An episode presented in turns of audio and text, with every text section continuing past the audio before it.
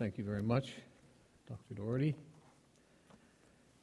for a fitting introduction to what I'd like to speak on this morning. And thank you for the beautiful music, the depth, the quality. And Corey, thank you for that good word from John's epistle. Appreciated it. And uh, Remembrance Day, I, my grandfather and my father served in World War I. There's an explanation why my father and grandfather served in World War I because my father married my mother when she was 18 and he was 42. So don't come and ask me why in the world that happened. I have just enjoyed life. And dad knew the Lord, but because he was so much older, my grandfather and my father used to sit at the table and discuss the war. And sometimes, to the chagrin of my mother, as my grandfather got a knife out and lined up the battle lines with the knife on the tablecloth, trying to explain. Uh, he was the oldest of the old contemptibles. That, that's contemptible was the first uh, British cavalry in World War I. And my grandfather, for many years, was, until he passed away, one of the oldest in the parade in, in, in Ontario. Um, but Canada I, I, went online yesterday to the Veteran Affairs, and, and uh, they reminded us that Canadians in World War I, 14 to 18, that's called the Forgotten War. A lot of those veterans sort of got pushed in the background after World War II. The Second World War, 1939, 1945. I was born in 43, and uh, so and uh, Canadians served also in the Korean War. 1950 to 53. And 1,500, 1,500, 1,500,000 Canadians served in those three wars, and 100,000 died. That's uh, 8 to 9 percent of the Canadians who went to war lost their lives in those wars. And so we have a great debt so that you and I could live in peace. And uh, went online and found some interesting things about that, but I'm not going to elaborate anymore. You can see I got quite a bit online about Canada's part. I want you to turn in your Bibles this morning. I want you to turn to Psalm 19, familiar psalm. I want to focus on basically three verses in Psalm 19. I was intrigued with our speaker's reference this past week to Borden of Yale.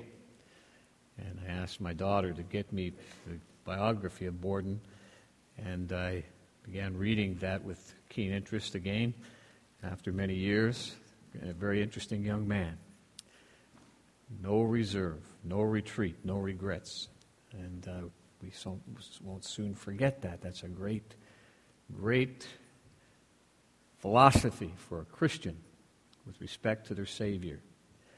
But in uh, looking at the book, I came across two quotes, and uh, they lead, uh, lead into what I want to speak to you about from Psalm 19. First one was by Samuel Rutherford.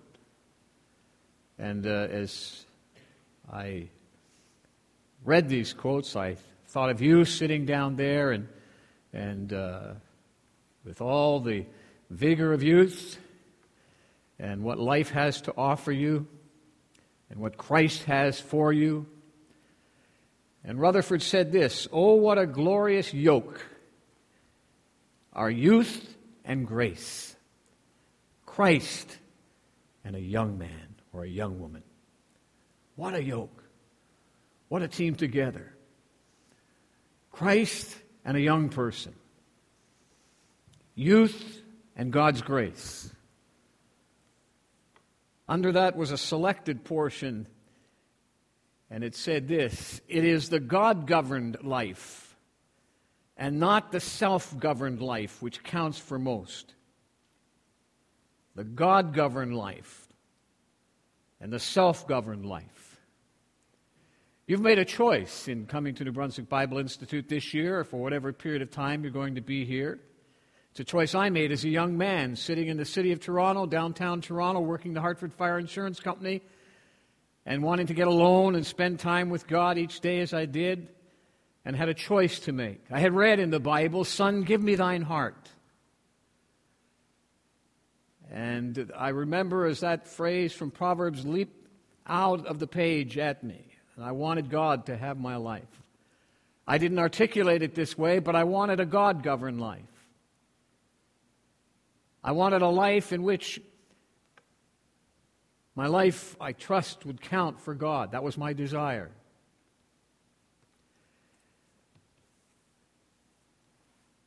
You've made a choice, as I made at that time, an educational choice to come and study the Word of God.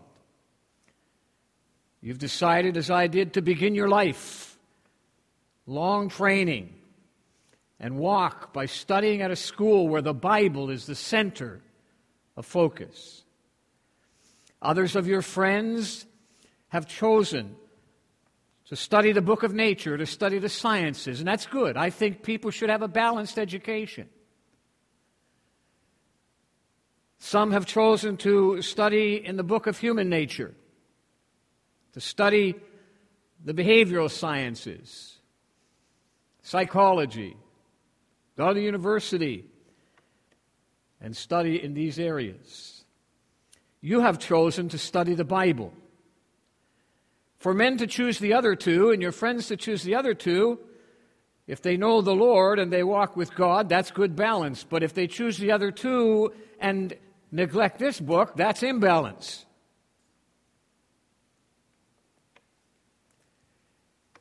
You have chosen to study God's Word. Psalm 19 reveals God. And it's God revealing Himself in three areas in the heavens, the first part, verses 1 to 6. And we'll read that. What a great way to start every day. I don't mean reading necessarily Psalm 19, 1 to 6, but what a great way to start your day, focusing on the glory of God.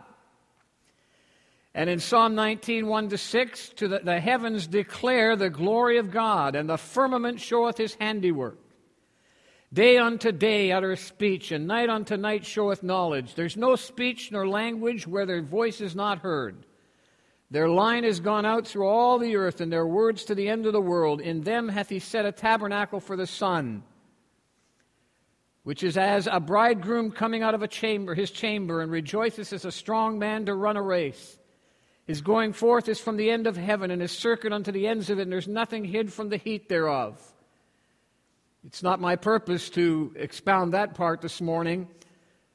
It's safe to say this that God reveals himself in the heavens. And when we begin each day, we should begin it by beholding the glory of God in creation, but even more so, beholding the glory of God in the face of Jesus Christ, who is the glory of God. Christ in you, the hope of glory. The great Creator is our Savior, the love of God, as we read it, sang about it this morning. But here's how you ought to do it.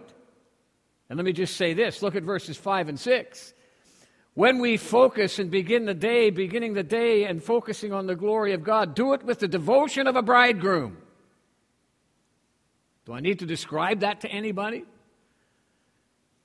I think of one of the craziest things that ever happened, and somebody that some of you know, and I'm not going to go into the details, but uh, before on, on his wedding party at the reception, somebody slipped sleeping powder into his drink. The bride and the bridegroom set out on their honeymoon. And he had hardly gone 25 or 30 miles, and he said, I don't think I'm going to make it to where we were going to spend the evening on our honeymoon. He pulled in to a motel, he and his wife. He went into the motel, he sat on the edge of the bed, and he fell asleep. Not what you think about in devotion of a bridegroom to his bride, right? You say, How could that happen? Now, I hope I haven't planted any seed in anybody's devious mind this morning. But what God says here, and get the picture, it's a bridegroom coming out of his chamber and he's going out in a Jewish wedding and he's going and he's looking and his focus is on the bride, which is the way it should be. And he says, listen, approach the glory of God with that same devotion.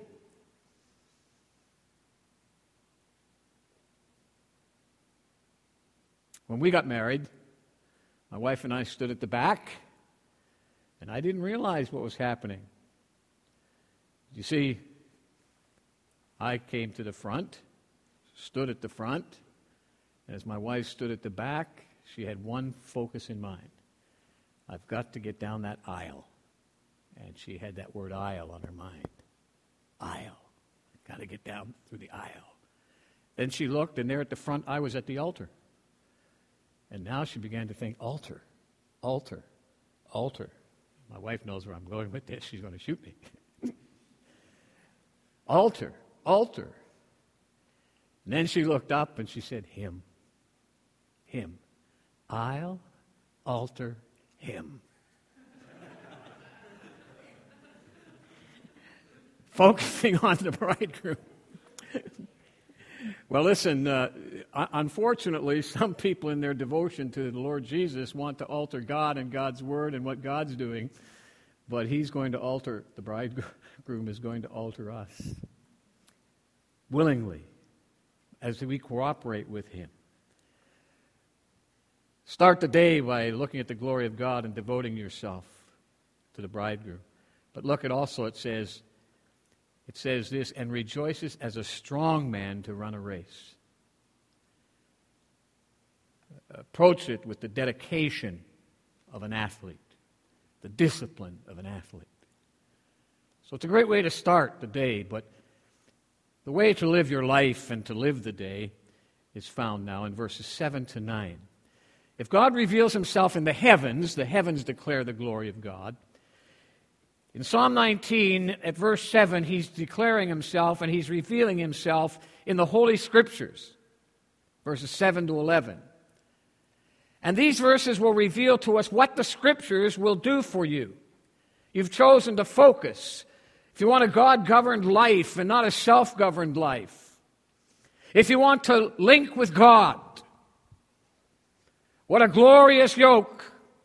What a glorious coming together. A young person with a life to go out and live for Jesus Christ, to be yoked with the God of the universe. What you can accomplish if you will walk with God and allow Him to alter you and bring you into the Christ likeness that was so vividly given to us in John this morning, the epistle.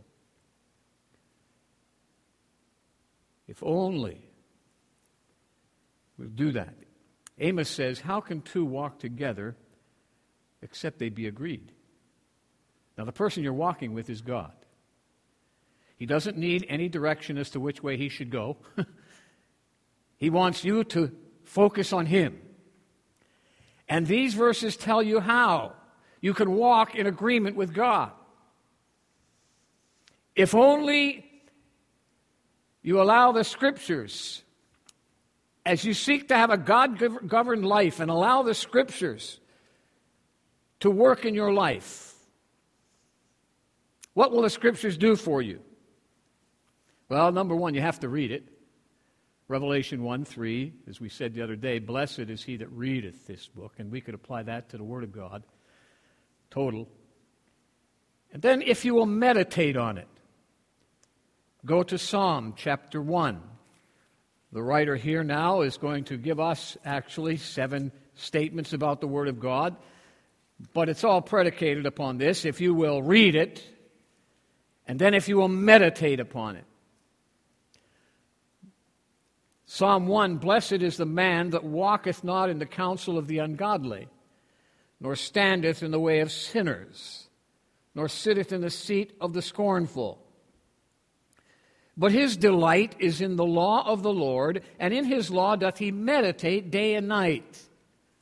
Meditate means to discuss or to chatter in your mind. Thomas Watson says medication is the index. The index. Now, an index shows you what's in the book. And meditation is the index of the heart. It shows you what's in your heart.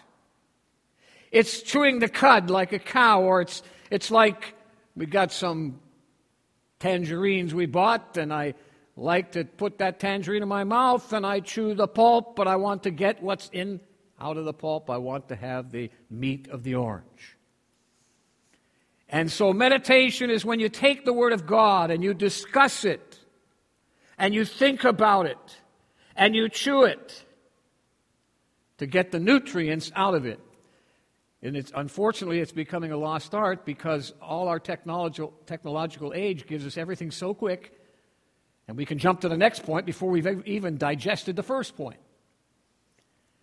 And so, let me suggest this to you now. What I'm about to say about the scriptures is these verses will reveal what the Bible will do for you if only you will read it and if only you will meditate on it.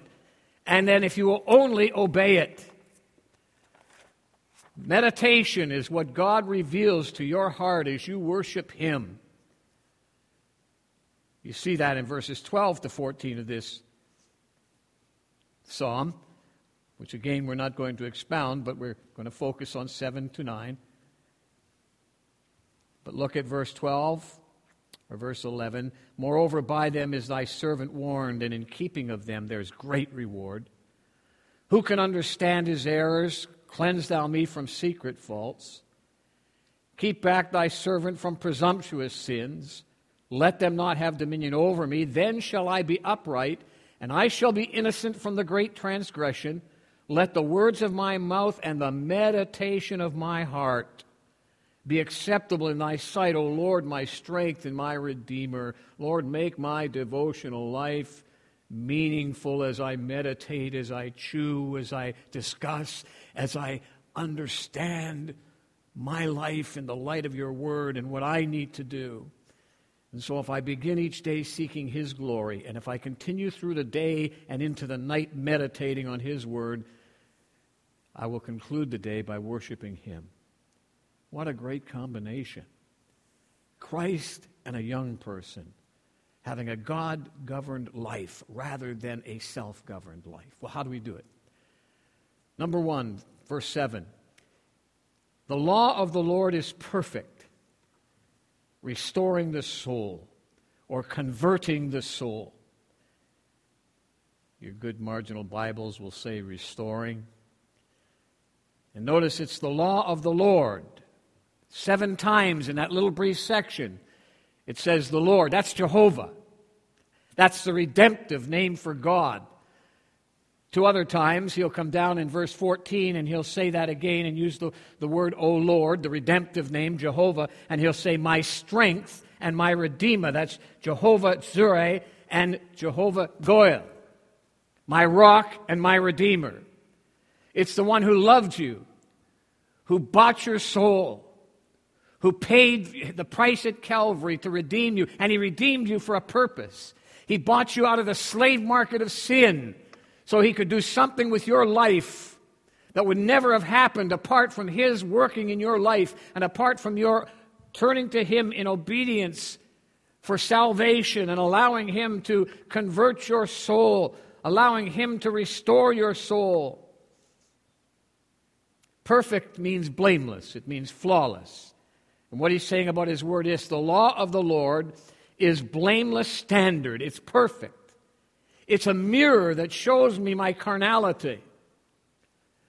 Turn to Romans chapter 7. Romans chapter 7.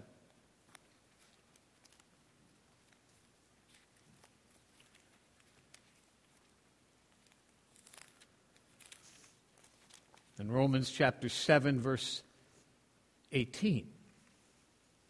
Or verse, pardon me, 12. Verse 12. Wherefore, the law is holy, and the commandment holy and just, and good. Was then that which is good made death unto me? God forbid. But sin, that it might appear sin, working death in me by that which is good, that sin by the commandment might become exceedingly sinful. For we know that the law is spiritual, but I am carnal, sold under sin. go over with me to 1 Timothy 1 8 to see this principle worked out in Paul's own life. 1 Timothy 1 8. Again, just as Romans says the law is holy, it's good. The writer of Psalms says the law is perfect, it's flawless, it's a blameless standard. The writer says in 1 Timothy 1, verse 8, we know the law is good if a man use it lawfully. Knowing this, that the law is not made for a righteous man, but for the lawless and disobedient, for the ungodly and for sinners. And he goes on to define. And then Paul goes on to say this according to the glorious gospel of the blessed God, which was committed to my trust, after describing who the law is made for. And it's for all those things that are contrary to good, healthy teaching. And then he goes on and says that I thank Christ Jesus our Lord, verse 12, who hath enabled me that he counted me faithful, putting me into the ministry, who was before a blasphemer and a persecutor and injurious, but I obtained mercy because I did it ignorantly in unbelief. And the grace of our Lord was exceeding abundant with faith and love which is in Christ Jesus. This is a faithful saying, worthy of all acceptation, that Christ Jesus came into the world to save sinners, of whom I am chief. When God held the blameless standard of the law of God against what Paul thought was his own perfect life as a Pharisee, Paul saw this that the law of God revealed who he really was a blasphemer injurious, actually hurting people with the self righteous standard that he had himself. And so when he came, he discovered this that there is one perfect law, and it's the law of God. And the law of God is a blameless standard. It's a mirror that reveals my carnality.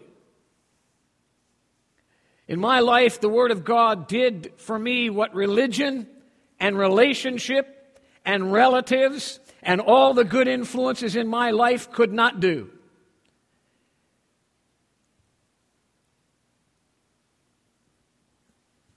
I remember coming to church as a religious young man, coming to church as brought up in a home with two godly parents. And that night, as the preacher preached the gospel, and this is what's important when it says the law is perfect converting the soul, restoring the soul. That's why it's so important the word Lord there, the redemptive name for Christ. Because if you can't bring redemption into the picture, the law is only that which condemns us. And that night, as the gospel was preached, and I saw myself for the first time in my life as a more than a Baptist, but a hell deserving Baptist. More than the son of a praying father and a godly mother, but a young man with sin in my heart who needed to be saved. The sin that I later found out is in all men, for all have sinned and come short of the glory of God. And if any man says he has no sin, he lies and he deceives himself. And the law held me up. But that night, thank God, that through the grace of God, I didn't blame the law. There was nothing wrong with the law. The law is perfect. The law is blameless. The law is flawless. There was something wrong with me. We live in a society that wants to blame God's law. We even live in a society where Christians want to change God's laws. But the Bible says this you link with God and you want a God governed life, you understand the principle is this that the law of the Lord is what? Perfect. The soundest church can fail. The godliest of people can fall. The most dependable source of help that you can get can go wrong. But there's a little chorus we sing when we go out to Otisega, written by Ann Luther, was her name before she was married. And Ann's father wrote that song, and it's this Jesus never what? Fails. Jesus never fails. Heaven and earth may pass away, The person that I look to the most may fail. The organization I depended upon the most may fall. But Jesus never fails. It's the law of the Lord, the Redeemer. That's what's perfect. Not the way it's presented by individuals or organizations, but it's God and God Himself. What a yoke, young people, in a God given life, governed life with God. For deeper insight, look at Psalm 119. Psalm 119. And in Psalm 119, verse 99. Here's hope for you, young people. When one meditates, look at Psalm 119, 97. Oh, how love I thy law! It is my meditation all the day. Though through thy commandments has made me wiser than mine enemies, for they are ever with me. I have more understanding than all my what? I want all the students to read that right now. And I want you to smile when you read it. And Pastor Doherty and I are just becoming unemployed. I want you to read it. Everybody read it. I have what?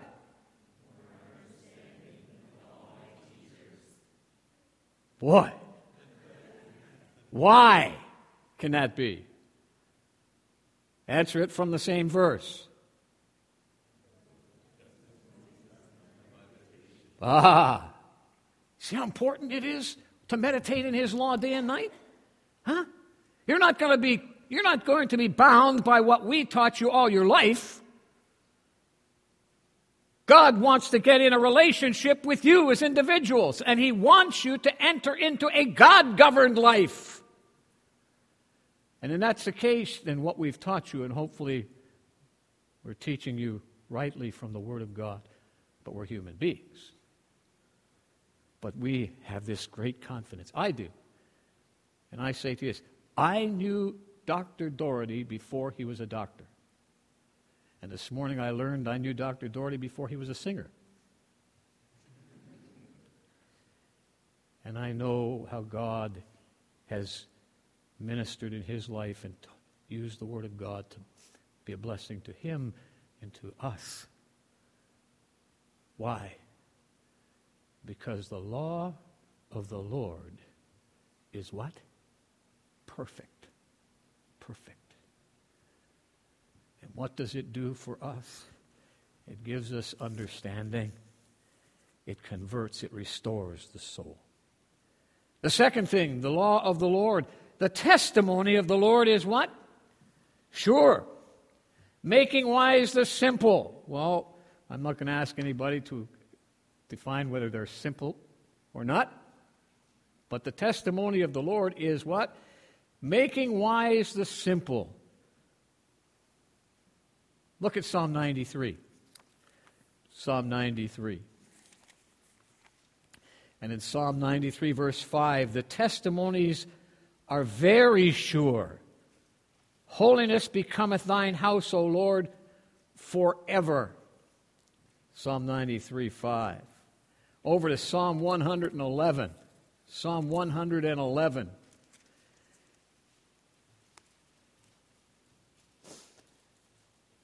Verse 7 The work of his hands are verity and judgment. All his commandments are sure.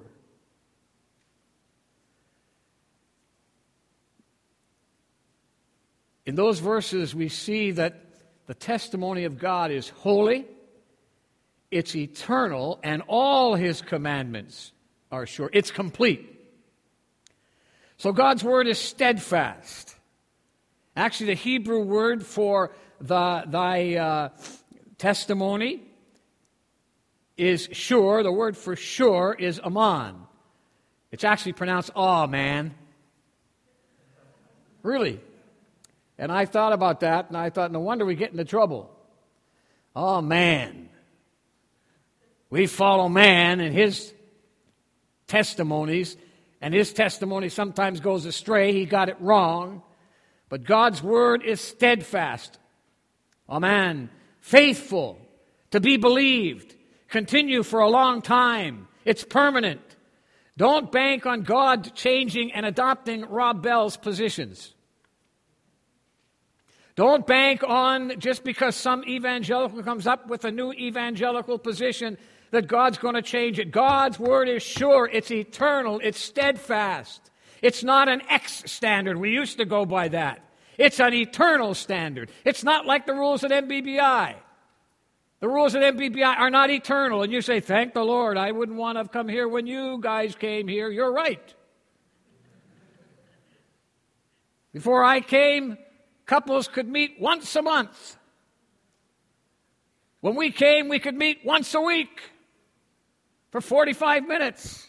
Aren't you glad that that rule is not eternal?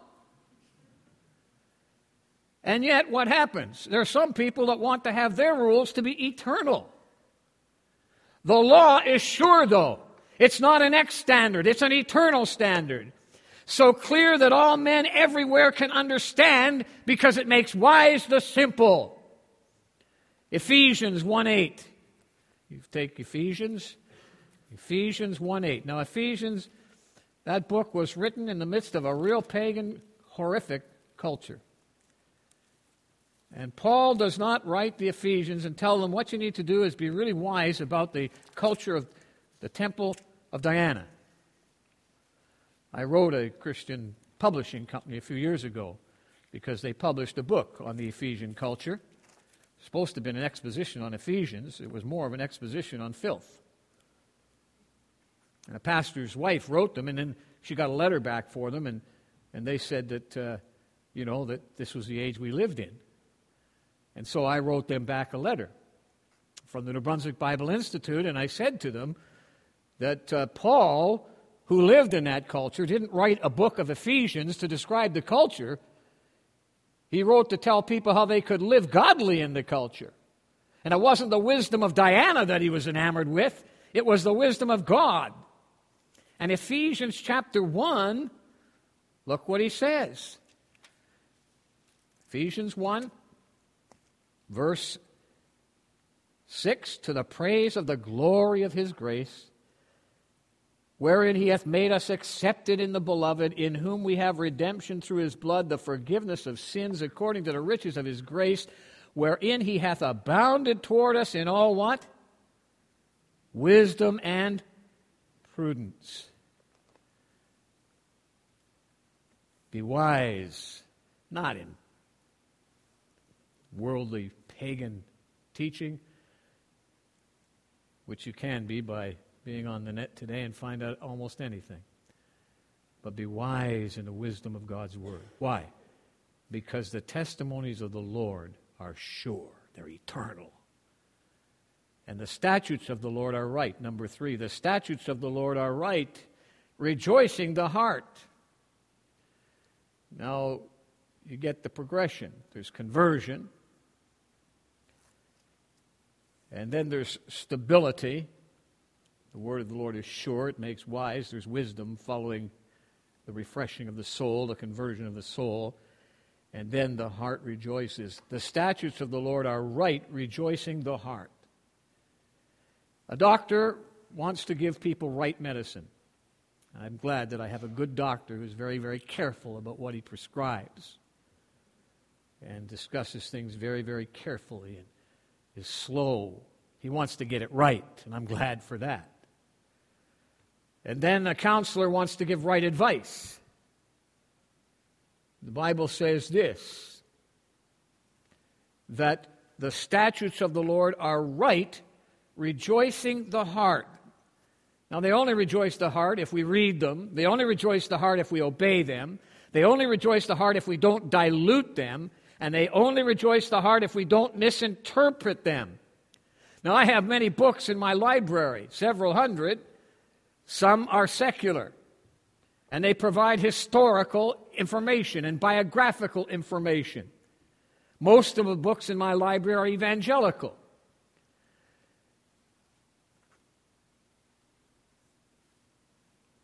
I like Will Durant's philosophy of history. It enlightens my mind but it does not rejoice my heart. he knows the history of Babylon, and he'll tell you the history of Babylon and Rome and these civilizations. The news often informs me of what's going on. And literally, my heart almost breaks daily with this Syrian thing. 9,000 fled over the border just in one day on Friday into Turkey. And now have developed 120,000 Syrians in no man's land in, in Turkey near the Syrian border, and 28,000 killed. No, the news provides us with information, but it doesn't rejoice my heart. There's things that you can read that may be informative, and they may enlighten the mind, and that's needed. And I think of some of the books that I've bought for various reasons on various subjects to handle responsibilities that were secular responsibilities. And yet, I can say this the books that I've read on finances, on administration, on philosophy, they may provide for each person a level of satisfaction at their own level, wherever they're at, but only the Word of God can rejoice the heart spiritually. The world has a philosophy, and the world's philosophy is different from God's philosophy. Seek them, even the best of the world, and read it, and they cannot rejoice the heart. The philosophies have come and gone. I think in our lifetime, I think of various philosophies that people chased in the church. I think of R.B. Thieme years ago when the early 70s, Dave, and late 60s. I think of the bus ministry boys that said that philosophy. And I'm not against buses, but I think of those who made that the be it all and the end all in the church as the means for building Sunday schools. I think of the Christian liberty movement that destroyed two Bible institutes in New England.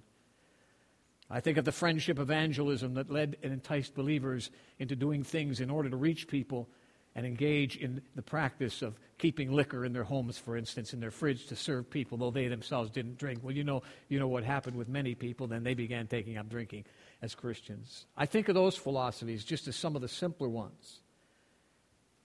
But let me say this to you. The testimony of the Lord is sure, the statutes of the Lord are right. The laws of God are right because He makes the rules. We see that. We can defy God's laws. There's the laws that are still in vogue the law of gravity, there's the law of sin and death. Men still die, and they die because of sin, and yet they don't want to mess with sin. They want to rename it, they want to make it easier to live with, but they forget that God's law is right. And it rejoices the heart. Notice the progression conversion, wise, happy. The law of the Lord, or the commandment of the Lord, is pure, enlightening the eyes. Pure, it means no error defiles it. Books that have been scarred by error, I think of that in my library I've got the book of one, one real, real well noted evangelical fundamental scholar, but in it he's got, a, he's got a devastating error. One thought that he allows at the end of the book. His book is not what? Pure. This book, no sin pollutes it. I have songs by gospel singers that quite now, frankly, now I don't want to listen to because I know what they wrote, what they sang, the great blessing to people, but today their life is living just totally contradictory to what they were singing and wrote. And that mars it, doesn't it? It's not a pure stream. Now, thank God their lives can be changed in the grace of God, but I'm talking about people who are still allowing the stream to be polluted. It enlightens the eye, it enlightens it to sorrow and sin. The light of God's word enlightens and gives discernment. You go out and you see, you talk about pure light. You can't stare at the pure light of the sun. You can't stare. In, in the wintertime, a great big snowfall comes, and you know we, we call it the, the, the snow blindness. And blinded by the snow. Pure snow, fresh fall of snow blinds. But the purity of God's word doesn't destroy you. The purity of God's word will strengthen you, it will enlighten the eyes, it will give strength. Before we were saved, we rejoiced in all things that destroy a man. I remember at work in a Hartford Fire Insurance Company, men coming in, I'd come in Monday morning and they'd say, Oh, what did you do? Well, I was at church. Oh, what a life. What a sickening life. Hogue, you should have been with me. I was at a party. It was great. I got sick. I got a hangover. My head hurts. I can't work today. You should have been with me. No, thank you. Want a drink from a pure stream. Psalm 119, 136 to 40. Wrapping this up quickly. 119, 136. Righteous art thou, O Lord. Verse 137 of Psalm 119. 136 says, Rivers of water run down mine eyes. They keep not thy law. Righteous art thou, O Lord, and upright are thy judgments. Thy testimonies that thou hast commanded are righteous and very faithful. My zeal has consumed me because mine enemies have forgotten thy words. Thy word is very pure. Therefore, thy servant what? Loveth it. Loveth it. Listen, the truth, the purity, the truth makes the heart right. And when the truth makes the heart right, then what happens is this it gives joy to a right heart. You allow the truth to change your heart, and then when your heart's changed to accommodate the truth, it will make and give you the joy that comes to the right heart. It's pure. And the response is we should love it. Verses 10, 11 look, more to be desired are they than gold. Love it more than fine gold, sweeter than honey in the honeycomb because moreover by them is thy servant warned. The fear of the Lord is clean, enduring forever. You know, drink turned my grandfather, who was a mild man, into a wild man when he drank. The gospel turned my father, who was a wild man before he was converted, into a mild man. That's what the gospel does. And the Word of God is clean. We used to have a commercial we used to sing, Mr. Clean. You ever see it? Mr. Clean can clean your whole house and everything that's in it. Mr. Clean can clean your whole house. And he gets rid of dirt and grease and grime in just a minute. Well, I want to tell you this Mr. Clean's got nothing on the cleanness of the Word of God. It'll clean our houses, it'll clean our churches, and you will be a better man, a better woman by allowing the Word of God to clean. In Pilgrim's Progress, progress, Mr. Godly Fear, he's not satisfied as he goes in to uh, every nook and cranny, every home, every street, every alley, every corner in Diabolian. You remember the Diabolians? Representing Satan and the dirt and filth, that he wasn't happy till he got in there and cleaned every bit out. And that's what God's wanting to do in your life and my life. Because the Word of God the Word of God is clean and it endures what? Forever. It's a clean stream. It'll last forever. Takes care of the dirt, cleanliness. God's Word endures forever because it's clean. We talk about the unalterable law of the Medes and the Persians. Pilate said, What I have written, I have written, speaking about his law being final. But I'm glad in a world where man is rewriting the laws and constantly not to better mankind, but to accommodate our sinfulness and gratiate our selfishness. God's word is clean and it endures forever. No matter what laws changed in Maine, God's law hasn't changed. His word endures forever. And his judgments are true and righteous altogether. I am opposed, not to the Ten Commandments, not to the Word of God. I'm opposed to John Hogue. I don't want a self governed life. I want a God governed life through grace and truth that's in Jesus Christ. The conclusion, the psalmist says, is desire God's word more than gold. Discover the sweet, it's as sweet as honey. Pay attention to its warning signs. Notice what he says. In keeping of them there's great reward, but moreover by them is thy servant warned. Martin Luther, and I want to close with this. I want you to turn to Jeremiah 15, 16. Martin Luther once received word from a friend. It was a picture. It was a drawing of a man that was out to destroy Luther. And so the uh, friend sent Luther a picture of this man so he would be alerted. And one day there was a, in presence of several people, Martin Luther looked up and he saw the man who was in the picture. And the man was there to do him in, to kill him. And Luther was able to escape and slip out because he had heeded the warning, the picture that the friend had given him. With that in mind, think of this as we close. We spoke the other morning about Daniel found in the place of prayer. Well, here's a man found in the Word, and the Word's found. Daniel found prayer. Here, the Word of God is found by Jeremiah. Look what he says Thy words were found, and I did eat them, and thy word was unto me the joy and rejoicing of mine heart. For I am called by thy name, O Lord God of hosts. Just as Luther's picture warned him of the one to destroy him, God's word describes the fleshly lusts that war against the soul, and it paints a clear picture so you and I can escape these lusts, so that we can escape those things that clearly would destroy our soul, and it can give us discernment. Augustine said, Meditation is my delight. And Jeremiah here saying, Listen, take the word of God and let they, thy word be the rejoicing of my heart.